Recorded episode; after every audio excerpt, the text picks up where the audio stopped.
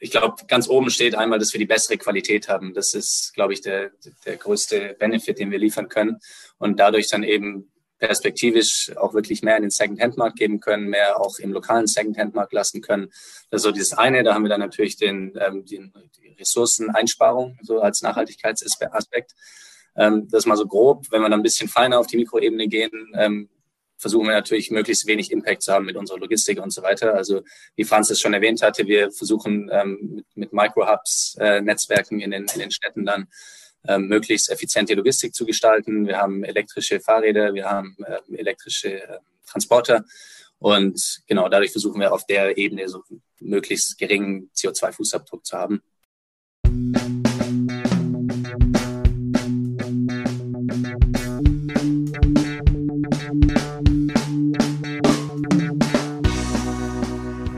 Moin und herzlich willkommen zu Fair Fashion Talk, deinem Podcast über faire und nachhaltige Mode. Ich bin Sabine Paulsen, deine Gastgeberin und ich freue mich sehr, dass du bei diesem Podcast gelandet bist. Seit 2021 interviewe ich regelmäßig interessante Persönlichkeiten oder Organisationen aus dem Bereich Fair Fashion bzw. nachhaltige Mode. Es macht mir unheimlich viel Spaß, mein Wissen und meine Erfahrungen über mein Herzensthema mit dir zu teilen. Und vielleicht kann ich auch dich dadurch motivieren und dafür begeistern, diese wichtigen Themen in deinem Alltag mit einzubinden und zu berücksichtigen. Als ich neulich einen Lastenfahrer vom Textiltiger bei uns in der Straße gesehen habe, habe ich doch gleich einmal recherchiert, was sich dahinter versteckt. Ein Altkleider-Abholservice. Das passt natürlich perfekt zum Thema Kreislaufwirtschaft bzw. kreislauffähige Textilien und deswegen habe ich Franz und Jan eingeladen, uns ein wenig mehr über das System und deren Ziele zu erzählen. Altkleider müssen sinnvoll genutzt werden und nicht etwa einfach auf dem Müll landen. Also viel Spaß beim Reinhören. Vielleicht steht der Textiltiger auch bei dir demnächst mal vor der Tür. Hallo Franz, hallo Jan, herzlich willkommen zu meinem Podcast Fair Fashion Talk. Hi, moin, schön dabei zu sein, Sabine. Sehr, sehr gerne. Genau, ich bin auf euch gestoßen, als ich neulich bei uns hier aus dem Haus gegangen bin und ein Lastenfahrrad vom Textiltiger gesehen habe, was natürlich sofort mein Interesse geweckt hat. Und da habe ich gleich nach euch gegoogelt und ja, und da seid ihr jetzt. Und von daher würde ich mal vorschlagen, stellt ihr euch einmal erstmal vor, wer ihr seid, was ihr macht und was der Textiltiger ist.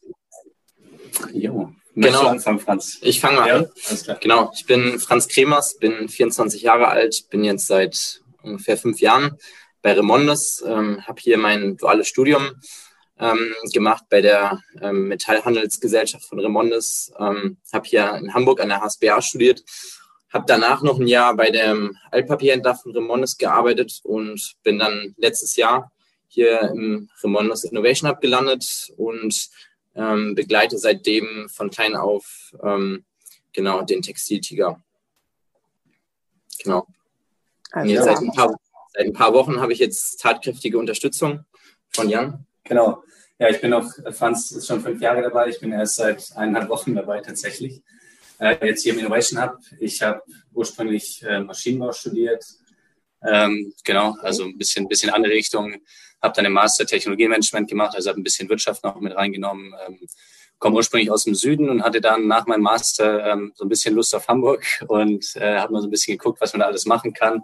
Und hatte auch nicht mehr so viel Lust auf Automobilindustrie, Automobilzuliefererindustrie und so weiter, wo ich ziemlich viel gemacht hatte davor. Ähm, wollte was Neues und bin dann auf Remondis gestoßen, habe dann hier schon mal so ein bisschen im Innovation Hub mitgearbeitet nach dem Master und hatte dann aber noch mal einen ziemlich krassen Cut drin, weil ich äh, entschieden habe, dass ich noch mal ein Jahr frei brauche, weil ich immer direkt nach dem, nach dem Abi losgelegt habe zu studieren, auch dual damals, dann Master und alles. Äh, ja, dachte ich mir, jetzt brauche ich mal ein Jahr frei und äh, bin dann segeln gegangen für ein Jahr. Okay. Tatsächlich, ja, genau, war mega cool, ähm, hatte eine super Zeit, bin zweimal über den Atlantik gesegelt mit meinem Bruder in einem kleinen, kleinen Boot. Ähm, genau, und dann kam ich zurück und ähm, bin wieder auf Remondes zugegangen und netterweise haben sie mich wieder genommen. Und ähm, seitdem bin ich jetzt hier mit Franz am Textiltiger dran und wir versuchen hier die ganzen Altkleider in Hamburg einzusammeln, so gut es geht. Genau, jetzt hast du ja schon ein bisschen verraten, worum es beim Textiltiger geht. Aber den Textiltiger, das ist schon, wenn man es schnell hintereinander sagt, das ist ein bisschen schwierig.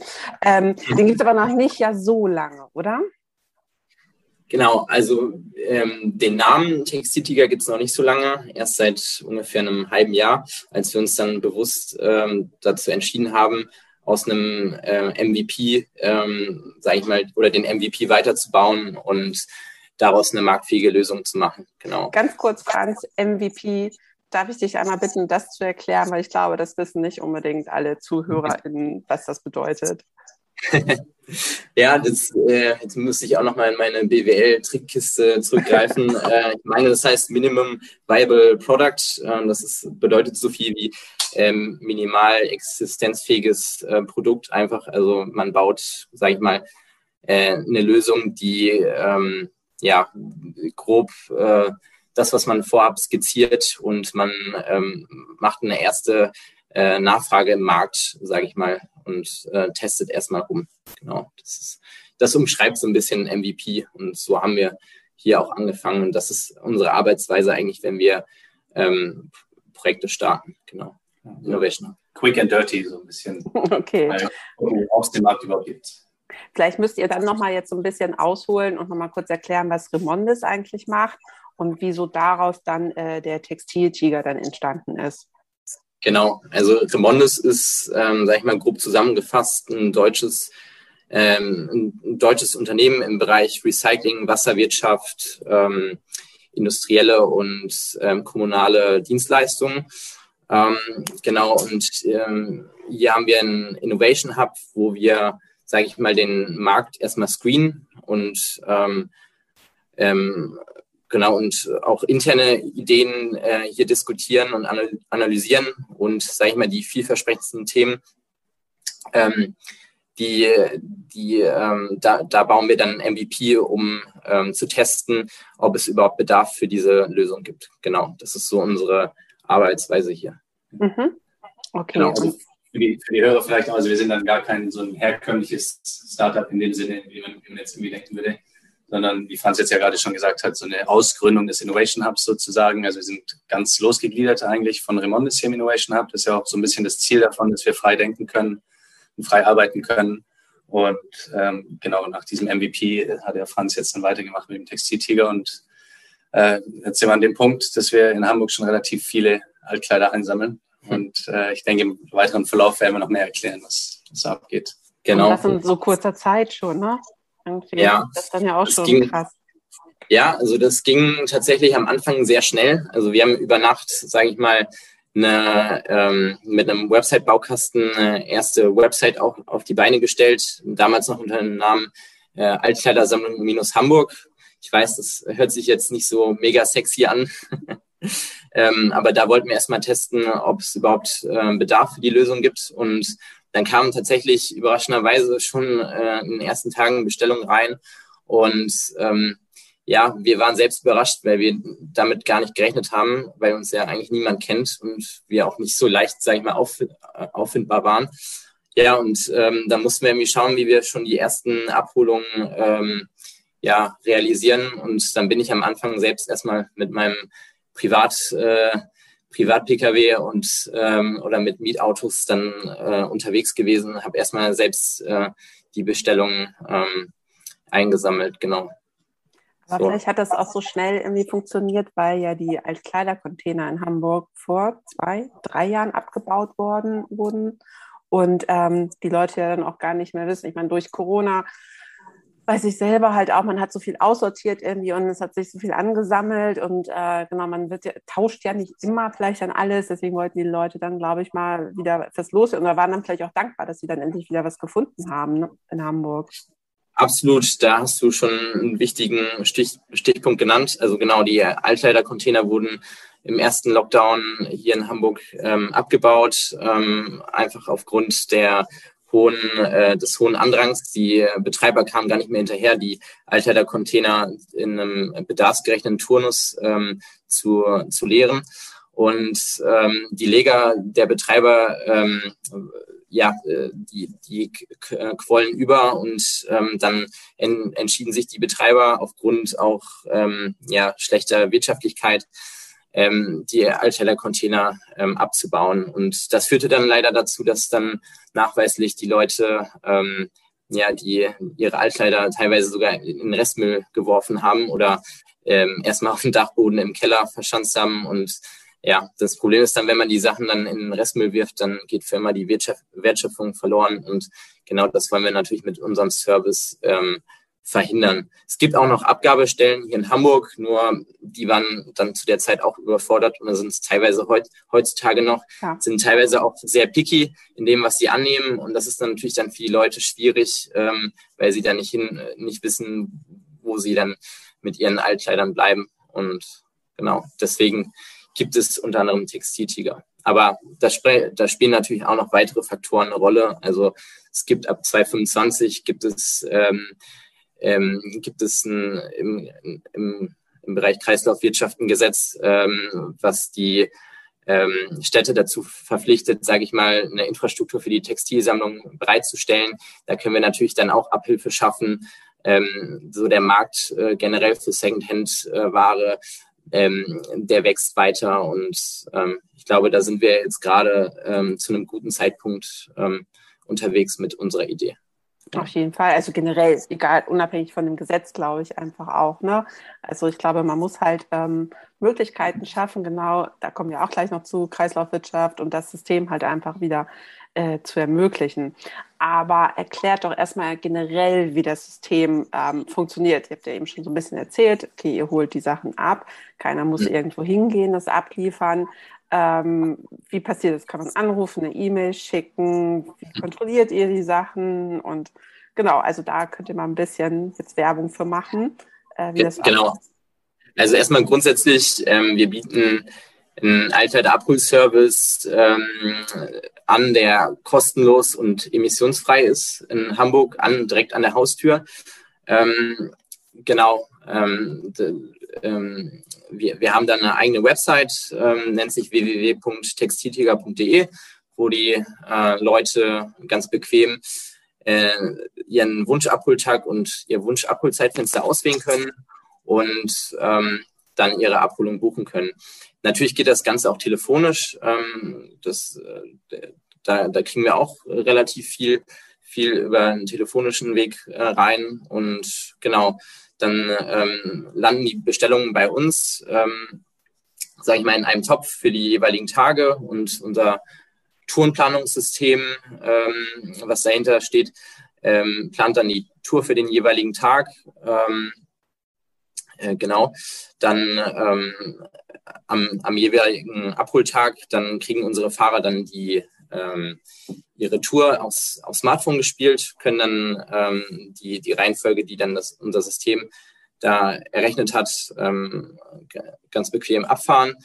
Ähm, genau, das, wir, am Abholtag sind wir dann entweder mit Lastenrädern oder mit, ähm, mit Elektrofahrzeugen unterwegs. Ähm, das ist ein bisschen davon abhängig, einmal wie, wie groß die Menge ist, die wir abholen sollen. Also wenn jemand sagt, okay, ich habe jetzt mehr zehn äh, Säcke zum Abholen, dann kommen wir eher mit einem, ähm, mit einem Elektrotransporter, weil das einfach mehr Sinn macht. So, sonst müssten wir nach zwei Stops schon wieder abladen und das ähm, ist natürlich dann für die, für die Tour nicht so gut.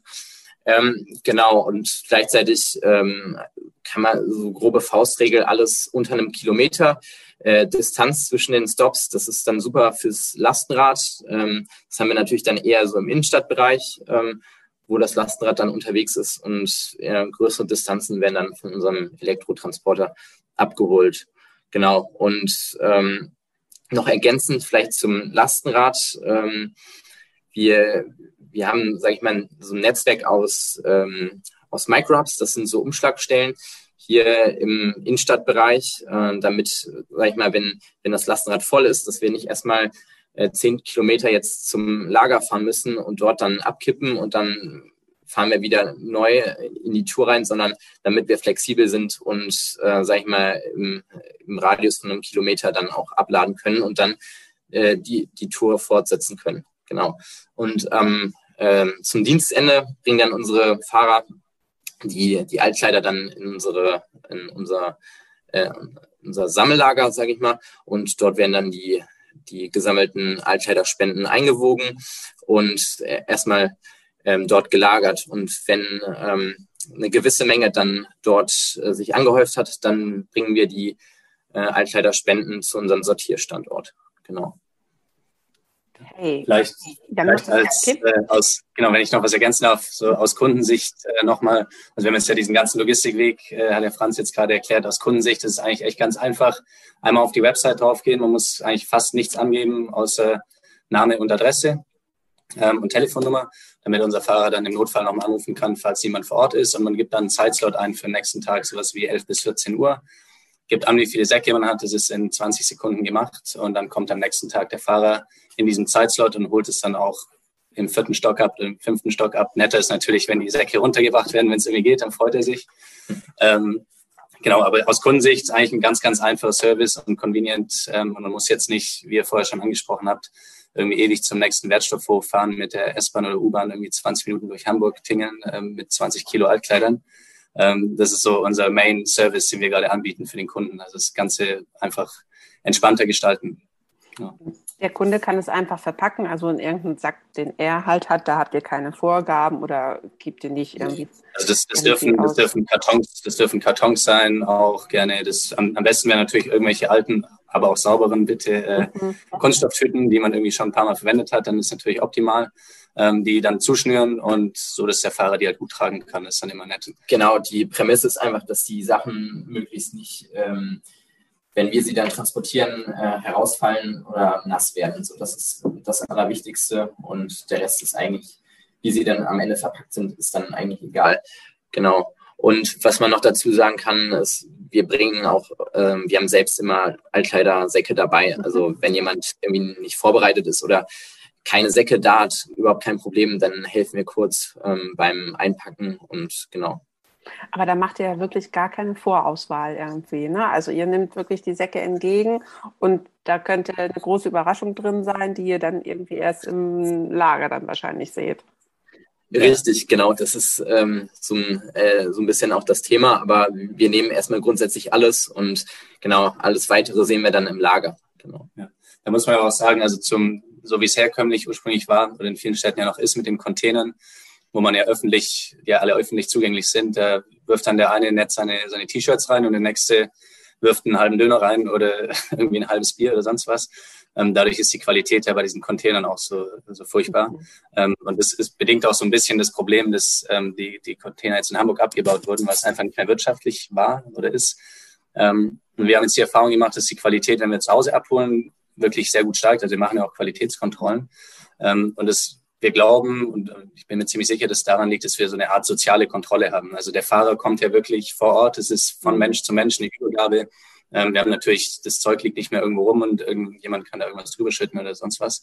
Ähm, also diese zwei Faktoren helfen uns wirklich dabei, dass die Qualität enorm steigt und wir dadurch natürlich auch viel mehr in den Second-Hand-Markt geben können. Gut, das ist auch einfach persönlicher, ne? Also dann ja. traut vielleicht sich derjenige auch gar nicht, da irgendwie immer Schrott oder kaputte, dreckige Sachen reinzutun, ähm, ja. weil das schon peinlich dann auch wäre. Ja, genau, genau. Das, das ist ein Riesenpunkt und ich glaube vielleicht auch, ich habe da jetzt keine statistischen Daten oder sonst was, aber ich könnte mir vorstellen, dass Leute auch lieber dann mal ein bisschen bessere Stücke abgeben, ähm, wenn sie es wirklich in so einer ja, persönlichen Interaktion machen, anstatt es dann irgendwo in, in Metallcontainer mhm. zu schmeißen. Ja, denke ich auch. Und äh, wenn die Ware dann bei euch am Lager ankommt, da wird sie dann erstmal noch sortiert, auch nach unterschiedlichen Kategorien. Also, okay, können wir das noch irgendwie verwerten ähm, oder können wir es verkaufen oder spenden oder wie wird das da dann auseinandergenommen sozusagen? Genau. Also die Säcke kommen dann, so wie wir sie, sage ich mal, einsammeln, auch dann an unserem Sortierstandort an. Dann werden sie äh, per Hand, ähm, sag ich mal, aufgerissen. Ähm, genau. Und dann erfolgt die Sortierung wirklich äh, von jedem einzelnen Kleidungsstück ähm, per Hand. Also ähm, ich war am Anfang auch ein bisschen verwundert und dachte, okay, man könnte das doch irgendwie mit, äh, mit Hilfe von Technologie oder gewissen Maschinen ähm, ja ein bisschen einfacher gestalten, sage ich mal, den Prozess, dass man kein, keine komplette manuelle Sortierung hat. Aber das geht heutzutage noch nicht, weil man muss dann auf so viele verschiedene Faktoren achten, wie zum Beispiel hat das Kleidungsstück Löcher, sind da Flecken dran, äh, sind die Kleidungsstücke ausgebleicht, ähm, ist das Kleidungsstück, wie modisch ist das überhaupt und äh, ist, das ein, ist das ein Markenstück? Also Faktoren ähm, kann ein menschliches Auge am besten sage ich mal, einordnen und dann dementsprechend auch sortieren. Ja, auf jeden Fall.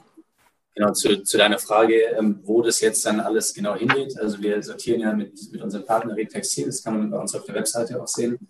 Ähm, die sortieren das für uns. Also mit der Sortierung hat jetzt Textiltiger in dem Sinne nichts zu tun. Ähm, mhm. Genau. Bei der Sortierung ähm, gespendet wird da nichts. Ähm, es geht circa 70 Prozent, 60 bis 70 Prozent, das kommt immer ein bisschen darauf an, geht in den Reuse. Aber da wollen wir auch ganz transparent sein. Das bleibt jetzt wirklich nicht alles in Deutschland, ähm, sondern gehen natürlich auch Teile ins Ausland, ähm, nach Osteuropa oder nach Afrika. Ähm, da achten wir aber wirklich drauf, ähm, dass wir da auch gute Qualitäten hinsenden und nicht irgendwie da dann der Container ankommt und die oberste Schicht ist schön und alles drunter ist irgendwie Mist, ähm, sondern da sollen auch gute Qualitäten ankommen. Und das ist auch so ein bisschen wieder, so können wir die Schleife zum Textiltiger wieder ziehen, wie wir da einen positiven Impact haben können, weil wir einfach deutlich bessere Qualitäten liefern. Also es ist jetzt noch keine 100%-Lösung. Am schönsten wäre es natürlich, alles äh, wieder hier möglichst lokal in den Second-Hand-Markt zu geben. Ähm, das ist Stand jetzt aber tatsächlich noch nicht so. Also wie gesagt, 60 bis 70 Prozent werden wiederverwendet. Ähm, ein Teil geht dann ins Downcycling tatsächlich. Also da werden dann beispielsweise Putzlappen draus und ein ganz kleiner Teil, das sind so zwei bis drei Prozent, geht in die thermische Verwertung, wie man so schön sagt, also wird verbrannt. Mhm. Genau. Und ähm, im Ausland habt ihr da dann schon eigentlich feste Kooperationspartner, mit denen ihr euch da austauscht? Oder wie, ähm, ja, mit wem arbeitet ihr da so zusammen? Genau, also ähm, wie Jan schon meinte, dadurch, dass wir jetzt in der ähm, in der Verwertung, in den Verwertungswegen jetzt, sage ich mal, dort jetzt bisher noch keinen großen Einfluss haben, können wir ähm, jetzt nicht genau sagen, mit wem wir zusammenarbeiten. Ich kann aber nur sagen, das sind ausschließlich ähm, zertifizierte Partner und ähm, wir beteiligen uns an keinerlei ähm, Bargeldgeschäfte. Also man muss wirklich sagen, 90 Prozent der äh, Gesch äh, Geschäfte im Altkleidermarkt, die laufen heutzutage noch ähm, ja, im Bargeldbereich ab. Und äh, daran beteiligen wir uns in keinster Weise und, und das ist uns dann auch wichtig. Ja. Mhm. Und äh, was würdet ihr denn sagen, welche nachhaltigen Aspekte deckt ihr sozusagen mit dem Textiltiger ab? Ja, also es ist so vom, vom Groben ins Feine gesehen, also wie wir es jetzt schon ein paar Mal, ähm, wie ich es schon ein paar Mal erwähnt hatte, ähm, ich glaube, ganz oben steht einmal, dass wir die bessere Qualität haben. Das ist, glaube ich, der, der größte Benefit, den wir liefern können und dadurch dann eben perspektivisch auch wirklich mehr in den Second-Hand-Markt geben können, mehr auch im lokalen Second-Hand-Markt lassen können. Das ist so dieses eine. Da haben wir dann natürlich den, ähm, den, die Ressourceneinsparung so als Nachhaltigkeitsaspekt. Ähm, das ist mal so grob. Wenn wir dann ein bisschen feiner auf die Mikroebene gehen, ähm, versuchen wir natürlich möglichst wenig Impact zu haben mit unserer Logistik und so weiter. Also wie Franz es schon erwähnt hatte, wir versuchen ähm, mit, mit Micro-Hubs, äh, Netzwerken in den, in den Städten dann ähm, möglichst effiziente Logistik zu gestalten. Wir haben elektrische Fahrräder, wir haben äh, elektrische äh, Transporter und genau dadurch versuchen wir auf der Ebene so möglichst geringen CO2-Fußabdruck zu haben. Ähm, das sind, glaube ich, so die zwei, zwei Hauptfaktoren, die man nennen kann. Genau, gleichzeitig noch, wir erhöhen ganz klar die Recyclingquoten, dadurch, dass wir mehr Altkleider erfassen und weniger ähm, Altkleider dann auch am Ende im Restmüll landen. Genau. Kennst du schon Yesango, The New Fair? Das ist unser Online-Shop für nachhaltige Produkte. Mit Yesango möchten wir nachhaltigen Brands eine weitere Plattform bieten, ihre Geschichte zu erzählen und dir wertvolle nachhaltige Produkte vorzustellen.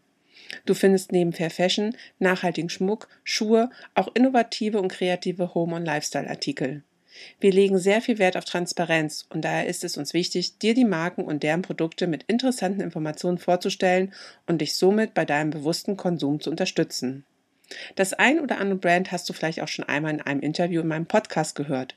Schau doch einfach mal vorbei. Vielleicht findest du bei Yesango dein neues Lieblingsbrand. Den Link findest du in den Show Notes.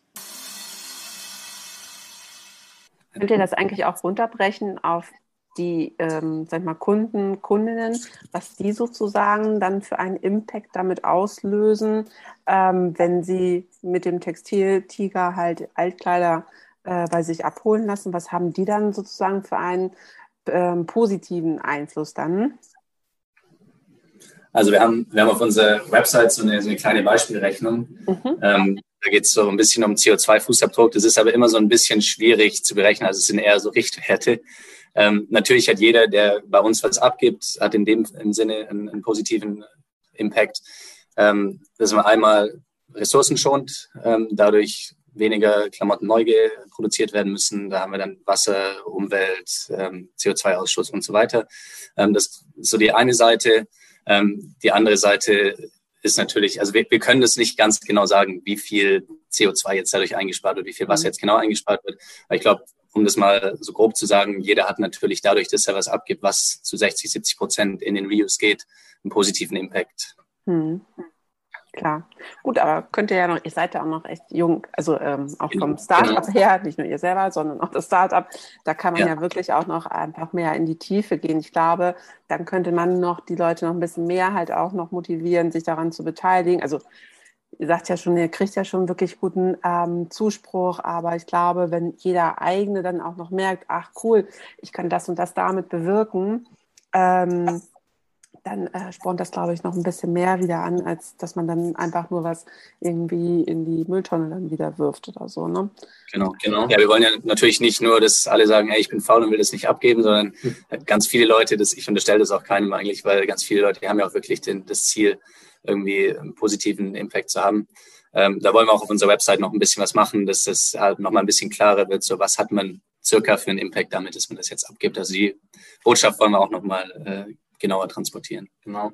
Aber ähm, wie Jan schon meinte, ist es schwierig, überhaupt Vergleichswerte zu finden, um das dann halt wirklich für den ähm, für den Kunden dann auch ähm, transparent zu machen in, in einer Weise, in der es dann auch, ähm, in der die Leute das auch dann wirklich verstehen, welchen Impact sie haben.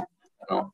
Und da auch nochmal ganz kurz auf eines unserer Kernthemen, Transparenz. Wir wollen da jetzt auch nicht irgendwas erzählen, Nee, äh, das, so, so, das sollte ihr auch bitte stimmen. nicht.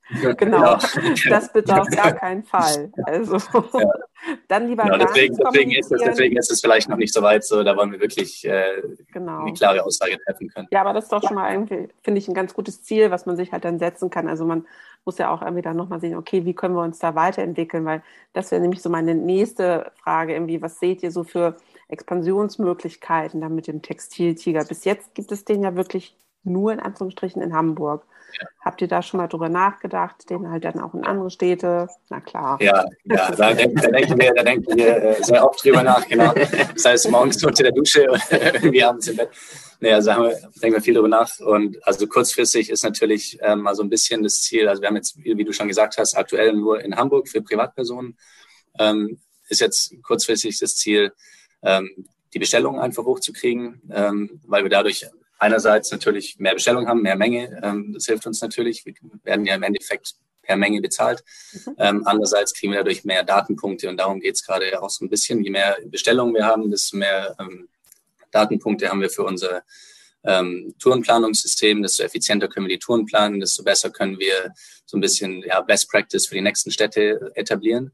Das ist so das ganz kurzfristige Ziel. Dann so mittelkurzfristig, sage ich jetzt mal, ähm, sind dann B2B-Märkte auch einfach mal zu schauen, ähm, gibt es irgendwelche ähm, Branchen, die turnusmäßige Abholung von Alttextilien brauchen, beispielsweise Hotels, Altenheime, irgendwie solche Geschichten, wo wir dann sagen können, okay, das etablieren wir für euch, wir kommen dann einmal die Woche vorbei, einmal alle zwei Wochen ähm, und nehmen dafür dann halt eine Logistikpauschale, dass sich das auf der Schiene dann auch ein bisschen trägt, weil aktuell sind wir noch nicht profitabel, das kann man auch ganz offen sagen. Ähm, aber wäre auch komisch nach so kurzer Zeit. Genau, so das wäre das. Mittelfristig dann natürlich ähm, weitere Städte, ähm, ganz klar. Da wollen wir dann gucken, wie es da läuft. Äh, hauptsächlich natürlich Fokus auf Großstädte, Berlin, München und so weiter. Ähm, da dann auch das B2B-Business ausbauen, das ist mittelfristig. Und ganz langfristig, Franz hat es vorher schon kurz angesprochen, kommt ja 2025 ähm, ja, eine neue Direktive oder ein neues Gesetz EU-weit, was ähm, äh, ähm, Textilhersteller und Textilhändler dazu verpflichtet, Klamotten dann auch wieder zurückzunehmen und in den Kreislauf zu bringen. Und ähm, da sehen wir natürlich eine Riesenchance, wenn wir ein etabliertes Netzwerk haben in verschiedenen Städten, was Logistik und Service äh, und äh, Software angeht, zu sagen, okay, schaut mal hier, wir haben eine gute Lösung für euch, wie ihr kundenfreundlich ähm, Materialien wieder einsammeln könnt, zurück in den Kreislauf bringen könnt. Man kann dann noch ewig weiter rumspielen mit, ähm, wie kann man beispielsweise Textilien tracken. Da gibt es ganz viele Möglichkeiten. Aber so die drei Sachen, kurzfristig Hamburg ausbauen, mittelfristig weitere Städte mit B2B und langfristig dann eben dieses ja, White Label Angebot für Textilhersteller. Also das, da wollen wir hin, da geht die, die Reise hin. Ja, super. Das sind doch gute Pläne auf jeden Fall. Und ähm, jetzt würde ich von euch auch gerne nochmal wissen, halt ein kreislauffähiges Textil, was bedeutet das persönlich für euch und was, ähm, ja, was ist einfach so wichtig daran, auch einfach mal den ZuhörerInnen das so ein bisschen zu erklären, ja. dass das mehr in Richtung Kreislauffähigkeit einfach gehen muss ja. und was man da berücksichtigen muss? Ja, ich glaube so, also wirklich kreislauffähige Produkte gibt es aktuell fast noch gar nicht, würde ich einfach mal behaupten. Also für mich ist kreislauffähiges Produkt, dass man wirklich sagt, nach dem Ende des klassischen Produktlebenszyklus, so wie wir ihn jetzt kennen, also ähm, Abgabe im Container beispielsweise, ähm, dass das Leben danach weitergehen kann in dem Sinne, dass man die Materialien entweder ähm, zu 100 Prozent recyceln kann und daraus wieder Fasern generieren kann, die dann im Optimalfall wieder bei dem Hersteller landen, der das Kleidungsstück ursprünglich quasi in den Kreislauf eingebracht hat. Das funktioniert halt nur mit, ähm, ich sage, ich nenne sie immer 100 Prozent Materialien, ist bestimmt nicht äh, das richtige Wort dafür. Aber beispielsweise, es müsste 100 Prozent Baumwolle sein, 100 Prozent Polyester ist sehr, ist nicht sehr leicht, aber ist leichter zu recyceln und da, daraus wieder einen Garn zu machen, den man verwenden kann in, in der Produktion. Ähm, ja, da soll so die Reise ja auch ein bisschen hingehen. Ähm, ist aber natürlich ein sehr, sehr komplexes Vorhaben. Da müsste man ja theoretisch, wenn man das wirklich 100% wasserdicht machen wollte, dann auch ein Tracking einführen, ähm, um zu wissen, wo kommen welche Wertstoffe her. Das wird also im Endeffekt eher so ein, es wird kein 100% Ansatz, wird wahrscheinlich so ein 80% Ansatz. Es werden nie die Textilien oder die Fasern eines Herstellers wieder bei dem Hersteller landen, sondern es wird eher so ein Poolmodell sein, aber das ist ja auch schon gut. Also da, da soll die Reise ja hingehen und das Gesetz 2025 äh, hilft ja dabei auch und ist ja auch so ein genau. bisschen Innovationstreiber. Genau, aber äh, wie Jan schon meinte, was natürlich super ist durch das Gesetz, dann, dass die Hersteller ähm, und Händler mehr in die Pflicht genommen werden, auch sich, sage ich mal, Gedanken drum zu machen, wie man ein recycelfähiges Produkt wirklich herstellt und dass man nicht einfach, wie, wie wir es jetzt heutzutage noch machen ähm, oder in der Vergangenheit gemacht haben, dass man wirklich ähm, Produkte nur herstellt, um ähm, den Konsum weiter zu befeuern, sondern dass man in Zukunft Produkte herstellt, um ähm, die, die etwas langlebiger sind und ähm, ja, wo, wo sage ich mal, weitere Kreisläufe dann ähm, dahinter stehen können. Genau, genau ich glaube, dann die zweite Frage, die da noch integriert war, warum das so wichtig ist, das Thema. Ähm, also ist für mich ganz klar Ressourcenschonung, Ressourcen sparen ähm, und damit auch CO2-Fußabdruck und so weiter. Ähm, genau. Reduzieren. Reduzieren, genau. ja. wie, wie konsumiert ihr denn eigentlich so? Habt ihr euch vorher auch schon mit nachhaltigen Textilien irgendwie beschäftigt oder äh, mit Secondhand oder hat sich das jetzt vielleicht bei euch auch geändert, seitdem ihr euch mit dem Textiltiger und mit Altkleidern und so beschäftigt? Ich glaube, ich glaube da hast du einen ganz ja. gute Erfahrungswert. Ja, also ich, ich äh, ich habe da so einen Maschinenbau-Approach so ein bisschen. Also ich habe mich davor auch schon damit auseinandergesetzt, weil es mir auch ein Stück weit natürlich wichtig ist. Mhm. Ähm, und ich bin jetzt nicht der modischste Typ, also die Leute können mich ja jetzt nicht sehen. Aber ähm, ich, habe irgendwann einfach so gesagt, so, also Fast Fashion ist bei mir, geht nicht, mache ich nicht. Ähm, ich habe fünf weiße T-Shirts, fünf schwarze T-Shirts. Ich habe die bei einem nachhaltigen Modelabel gekauft, also CO2-neutrale Produktion, ähm, Bio-Baumwolle und so weiter. Und habe darauf geachtet, dass das einfach ja, hochwertige ähm, Shirts sind. Ähm, und die werde ich jetzt einfach ganz, ganz lange verwenden und die sind immer ein bisschen modisch, vielleicht nicht 100% modisch, aber ein bisschen und das reicht mir. ähm, ich versuche selten zu waschen, also Franz kann es bestätigen, ich stink nicht. Ich, ja. äh, also es, ich wasche schon ab und zu, aber ich versuche es natürlich möglichst, möglichst selten zu machen, weil die Klamotten dadurch erstens kaputt gehen. Ähm, ja, und zweitens, das Waschen an sich ja auch irgendwie ein bisschen blöd ist, so vom Energieaufwand und so weiter, genau. Also versuch, sollten sie eigentlich ja nicht nach dem Waschen, ne? Ja. Also dann ist die Qualität vielleicht nicht ganz so gut, aber. Ja, aber, genau, also aber auch das, auch das auf, auf Dauer, wenn ich jetzt so ein T-Shirt 100, 100 Mal wasche, auch wenn die Qualität top ist, dann ist irgendwann, Klar, irgendwann vorbei. Genau, also ich habe versucht, so einen, so einen rationalen Ansatz da irgendwie zu finden, einfach nicht mehr zu viel kaufen, mhm. hochwertig kaufen, ähm, wenig waschen und Mode ist zweitrangig bei mir. Okay. Und Franz, willst du auch deine Erfahrung noch teilen oder bist du da noch, ähm, lernst du noch von Jan? ähm, ja, also ich habe da einen ähnlichen Ansatz. Also ich bin auch eher der Typ, der dann ähm, lieber ein bisschen mehr Geld in die Hand nimmt ähm, und dann bessere Qualität einkauft. Ähm, aber mir fällt es selbst als Konsument auch schwer, dann ähm, sage ich mal, nicht alles, was teurer ist, ist unbedingt besser und nachhaltiger. Ähm, mir fällt es dann wirklich schwer nachzuvollziehen, ob das jetzt eine, die, die Kaufentscheidung jetzt wirklich nachhaltig war oder nicht. Mhm. So, da ertappe ich mich jedes Mal dabei. Ähm, aber ich finde schon, dass äh, jedenfalls in den letzten Jahren habe, äh, merke ich selbst, dass ich äh, weniger konsumiere und dafür aber bewusster konsumiere. Genau. Ja, okay. Ja, cool. Aber es ist halt ja wirklich manchmal so, wenn man dann in solchen Projekten drinsteckt, dann fängt einfach auch noch ein anderer Prozess an, ein Umdenkprozess irgendwie und dann stellt man da teilweise auch noch andere Sachen um. Ähm, was ich auch noch bei euch gesehen hatte auf der Website, ihr hattet auch noch mit einer äh, Designschule in München irgendwie auch ein Projekt gemacht. Also sowas finde ich ja auch ganz spannend, wenn man halt haben wir ja in Hamburg auch, wir haben ja auch unterschiedliche Modeschulen in Hamburg, dass man die auch mit involviert, dass die daraus ähm, aus den Altkleidern dann Projekte irgendwie machen oder sowas. Das wäre ja auch ganz spannend. Genau, also wir haben ähm, genau mit der Modeschule in München ähm, ein Upcycling-Projekt ähm, im Februar ähm, haben wir mit denen zusammen gemacht.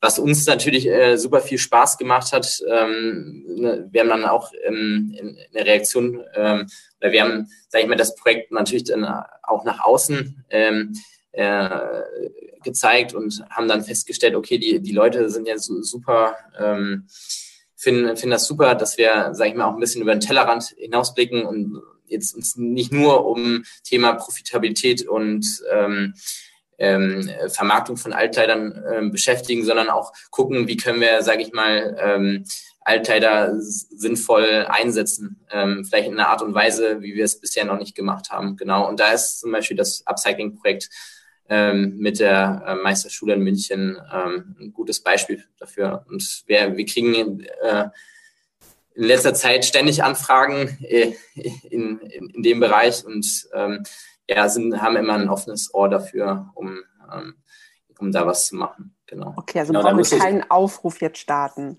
Also ich kriege schon Anfragen. Okay, sonst hätte man jetzt noch mal Werbung machen können. Aber okay. falls, falls sich jetzt noch jemand im Laufe des Podcasts dazu entscheidet, gerne, gerne trotzdem weiter anfragen. Mhm. Und ich muss ja meine Aussage von vorher revidieren. Ich habe ja gesagt, ähm, dass wir nichts spenden. Also in dem Sinne spenden wir dann schon, wenn da Anfragen kommen, äh, von Projekten. Jetzt hatten wir neulich eine Anfrage, da ging es dann irgendwie um ähm, die Kinderwerkstatt, was glaube ich, die da ähm, Upcycling machen wollen, die nach Altkleidern suchen. Ähm, sowas machen wir natürlich super gern.